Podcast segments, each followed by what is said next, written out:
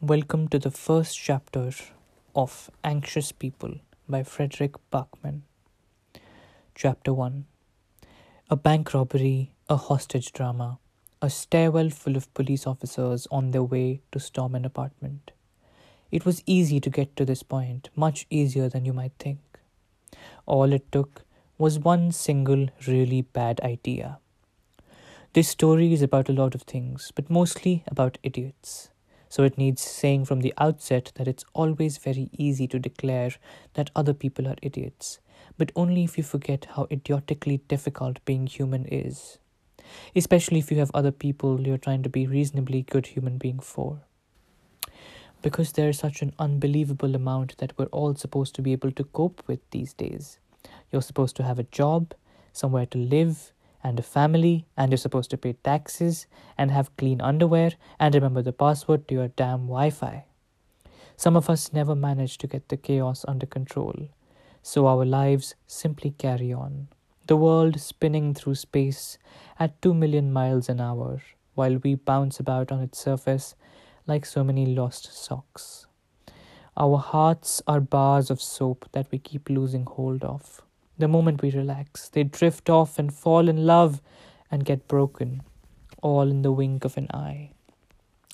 We're not in control, so we learn to pretend all the time about our jobs and our marriages and our children and everything else. We pretend we're normal, that we're reasonably well educated, that we understand amortization levels and inflation rates, that we know how sex works. In truth, we know as much about sex as we do about USB leads. And it always takes us four tries to get those little buggers in. Wrong way round, wrong way round, wrong way round. There, in. We pretend to be good parents when all we really do is provide our kids with food and clothing and tell them off when they put chewing gum they find on the ground in their mouths. We tried keeping tropical fish once, and they all died and we really don't know more about children than tropical than tropical fish. So the responsibility frightens the life out of us each morning. We don't have a plan, we just do our best to get through the day because there'll be another one coming along tomorrow. Sometimes it hurts, it really hurts for no other reason than the fact that our skin doesn't feel like it uh, like it's ours.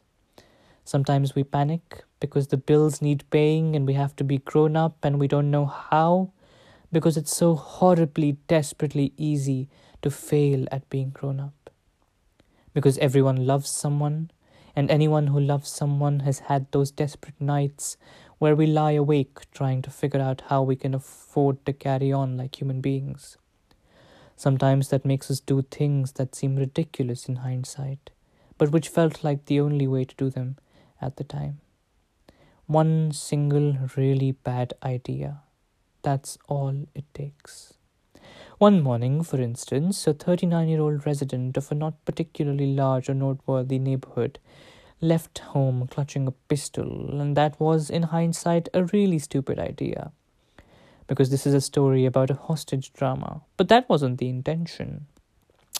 That is to say, it was the intention that it should be a story, but it wasn't the intention that it should be about a hostage drama. It was supposed to be about a bank robbery but everything got a bit messed up because sometimes that happens with bank robberies. So the 39 year old bank robber fled, but with no escape plan. And the thing about escape plans is just like the bank, what the bank robber's mum always said years ago. When the bank robber left the ice cubes and slices of lemon in the kitchen and had to run back. If your head isn't up to the job, your legs better be. It should be noted that when she died, the bank robber's mum consisted of so much gin and tonic that they didn't dare cremate her because of the risk of explosion, but that doesn't mean she didn't have good advice to offer. So, after the bank robbery, that wasn't actually a bank robbery. The police showed up, of course, so the bank robber got scared and ran out across the street and into the first door that presented itself. It's probably a bit harsh to label the bank robber an idiot simply because of that. But, well, it certainly wasn't an act of genius. Because the door led to a stairwell with no other exits, which means the only, bank robber's only option was to run up the stairs. It should be noted that this particular bank robber had the same level of fitness as the average 39 year old. Not one of those big city 39 year olds who deal with their midlife crisis by buying ridiculously expensive cycling shorts and swimming caps because they have a black hole in their soul that devours Instagram pictures. More the sort of a 39 year old whose daily consumption of cheese and carbohydrates was more likely to be classified medically as a cry for help rather than a diet. So by the time the bank robber reached the top floor, all sorts of glands had opened up, causing breathing that sounded like something you usually associate with the sort of secret societies that demand a password through a hatch in the door before they let you in. By this point, any chance of evading the police had dwindled to pretty much non existent.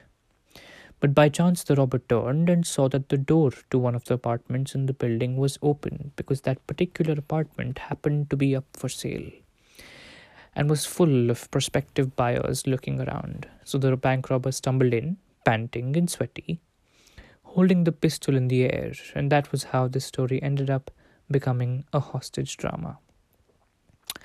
And then things went the way they did. The police surrounded the building, reporters showed up, and the story made it onto the national television news. The whole thing went on for several hours until the bank robber had to give up. There was no other choice. So, all eight people who had been held hostage, seven prospective buyers, and one estate agent, were released. A couple of minutes later, the police stormed the apartment, but by then it was empty. No one really knew where the bank robber had gone. That's all you really need to know at this point. Now the story can begin.